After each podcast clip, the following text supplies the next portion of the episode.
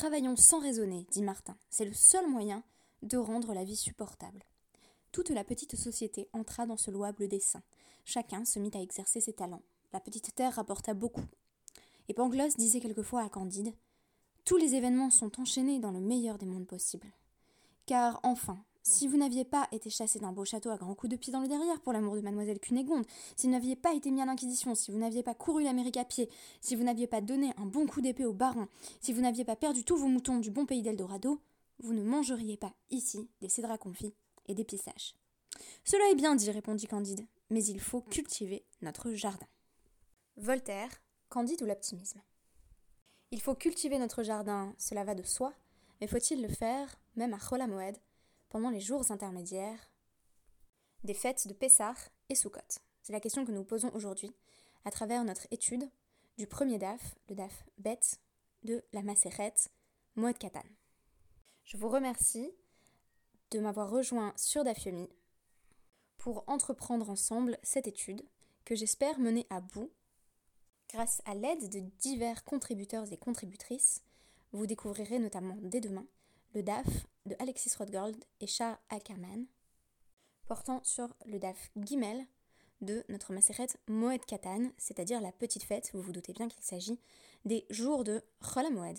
Les jours de Chol Moed posent d'emblée un problème de définition, c'est-à-dire que ils constituent quasiment une forme d'oxymore. On dit que c'est Chol et on dit que c'est Hamoed. C'est à la fois profane, comme un jour de semaine quelconque, et c'est aussi la fête, Hamoed. La fête, le rendez-vous avec Hachem, c'est-à-dire un ensemble de règles à la qui visent notamment à restreindre nos activités et plus particulièrement les tâches auxquelles nous donnons le nom de Melachot. Et Chol va se retrouver dans une catégorie intermédiaire, puisque du point de vue de ces Melachot, Chol n'est pas traité pleinement comme Yom Tov, mais a priori, ce n'est pas non plus comme un jour de semaine à part entière. Et ça, c'est une distinction que nous avons quasiment perdue. Pourquoi est-ce que je dis cela? Parce qu'il me semble qu'à l'heure actuelle, dans notre manière de faire Chol on considère qu'il s'agit quasiment de jours de semaine comme les autres, de jours profanes. Nous faisons bien peu de choses pour rappeler cette sainteté intrinsèque au jour de Chol Nous mettons vraiment plus l'accent sur le Chod que sur le Chol, que sur le Ha-Moed. La lecte stricte de la loi voudrait que nous nous abstenions d'activités euh, créatrices et notamment des 39 euh, Melachot à Chol Nous en avons quelque peu perdu la coutume, mais euh, toute forme de rigueur en la matière est bienvenue. C'est notamment pourquoi certaines personnes ne vont pas écrire de la main droite, mais plutôt écrire avec un chinouille, par exemple de la main gauche, ou tout simplement s'abstenir de travaux exténuants, ainsi que nous allons le voir à travers cette première Mishnah de euh, la Maseret Moed Katan, puisque une distinction est faite pour la Moed, ce qui n'est pas le cas pour euh, un jour de Chag, entre des euh, travaux qui constituent une forme euh, de Tira d'efforts extrêmement grands, par opposition à ce qu'il ne nous coûte pas trop de faire. Tout au long de ce premier Pérec de la Maseret Moed Katan, les Chachamim établissent un système de loi qui nous permet de distinguer entre des activités permises à Chol et celles qu'il convient d'éviter de faire. Divers paradigmes vont être comparés à Chol et ce sera notamment le cas à travers cette première Mishnah de la Shemitah, de l'année sabbatique, la septième année durant laquelle on ne travaille pas la terre, puisque dans la société essentiellement régie par l'agriculture dans laquelle s'inscrit la Gemara, il semble aller de soi que l'on commence par mentionner ce qui relève du travail des champs.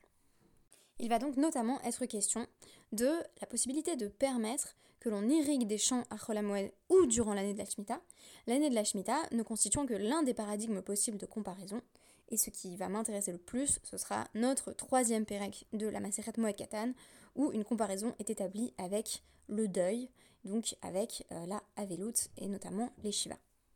Telle est donc la question posée dans notre première Mishnah. Qu'est-ce qu'on a le droit de faire pour faire en sorte que nos champs ne s'assèchent pas?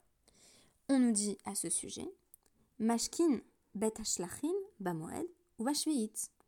On peut irriguer les champs, littéralement les maisons assoiffées, les champs qui ont particulièrement besoin d'être irrigués, que ce soit à Chol ou que ce soit la septième année. Ben mimayan chez Yatsa Batrila, ben mimayan chez Lo Yatsa Batrila.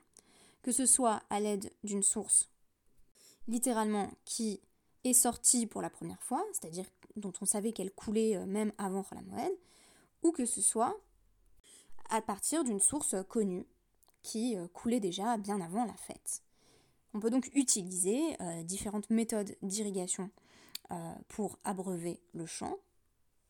Et l'Agmara va préciser Bet en rapprochant shlachin euh, de la notion de soif, c'est-à-dire une terre qui a soif, on peut l'abreuver, mais bête à Baal, l'eau.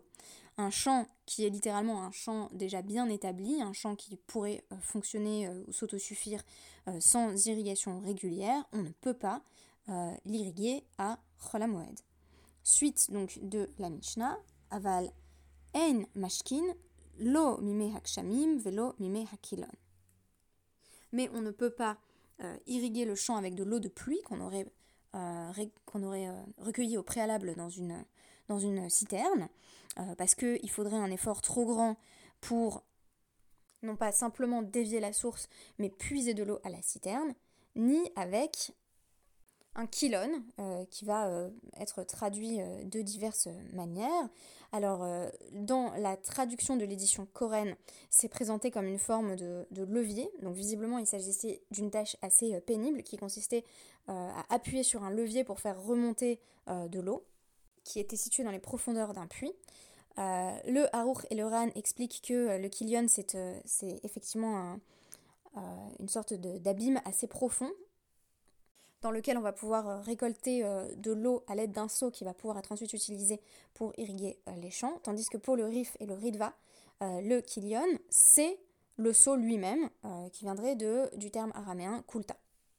Quoi qu'il en soit, ce dont on a besoin pour la compréhension du texte, euh, c'est de faire la distinction entre euh, dévier une source, qui n'est pas un travail extrêmement euh, épuisant, et avoir recours à diverses méthodes de puisement de l'eau qui sont présentées comme trop exténuantes pour être utilisées à Cholamoed.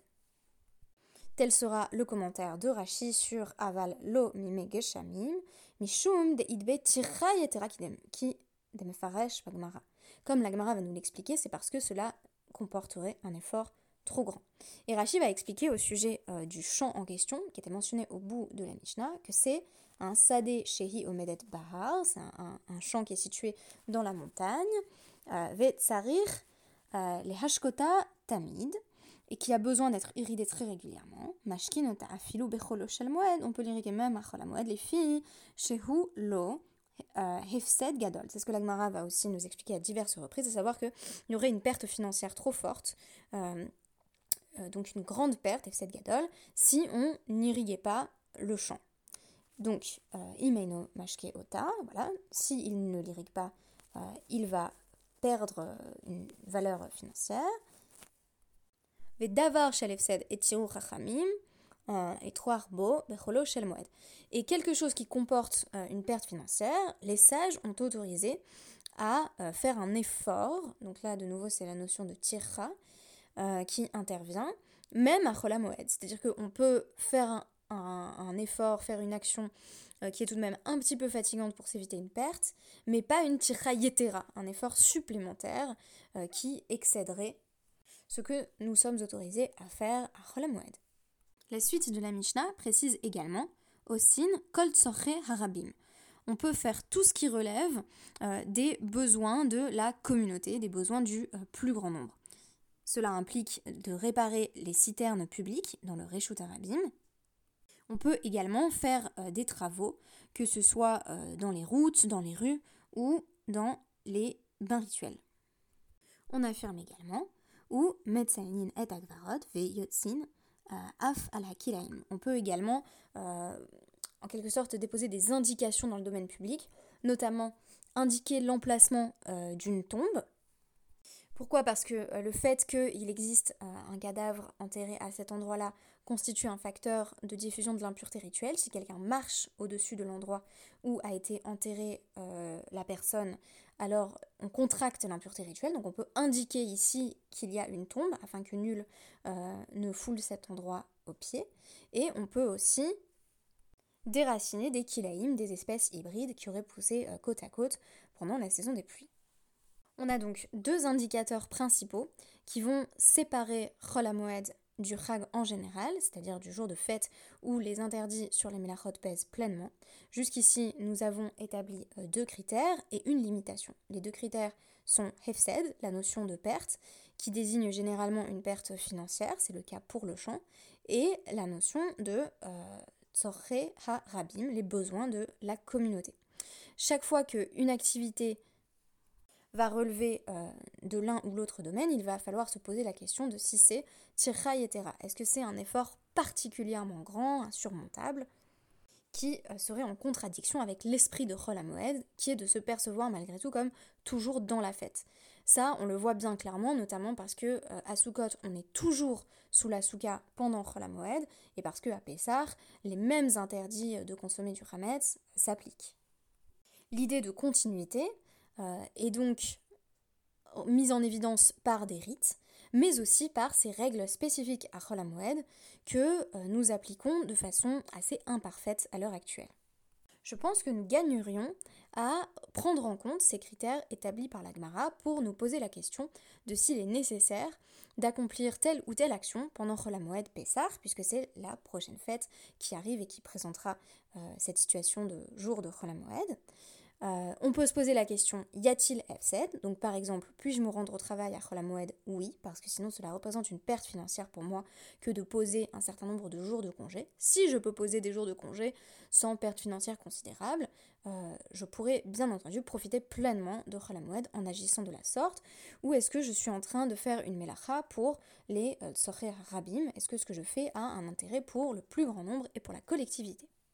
Si j'ai effectivement une bonne raison d'accomplir l'action que je suis en train d'accomplir à Moed, me suis-je bien assuré que euh, la méthode que j'emploie pour la réaliser n'est pas exténuante pour moi? Et ça, c'est vraiment un principe que j'aimerais m'appliquer cette année pour progresser dans mon ressenti euh, de Moed et surtout dans mon observance à la rique de Moed, à savoir est-ce que je suis en train euh, de me fatiguer dans ma préparation d'un travail qui est certes indispensable, est-ce que je peux le faire avec euh, moins d'angoisse, une préparation euh, plus sereine et mieux organisée?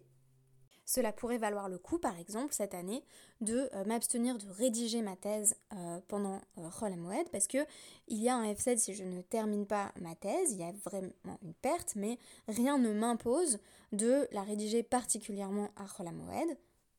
A l'inverse, faire des lectures euh, agréable qui me servirait ensuite pour ma thèse serait tout à fait autorisé.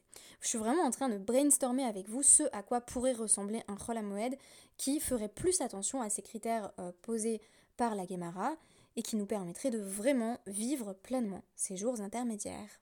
Merci beaucoup et à demain avec Charles Ackerman et Alexis Rothgold.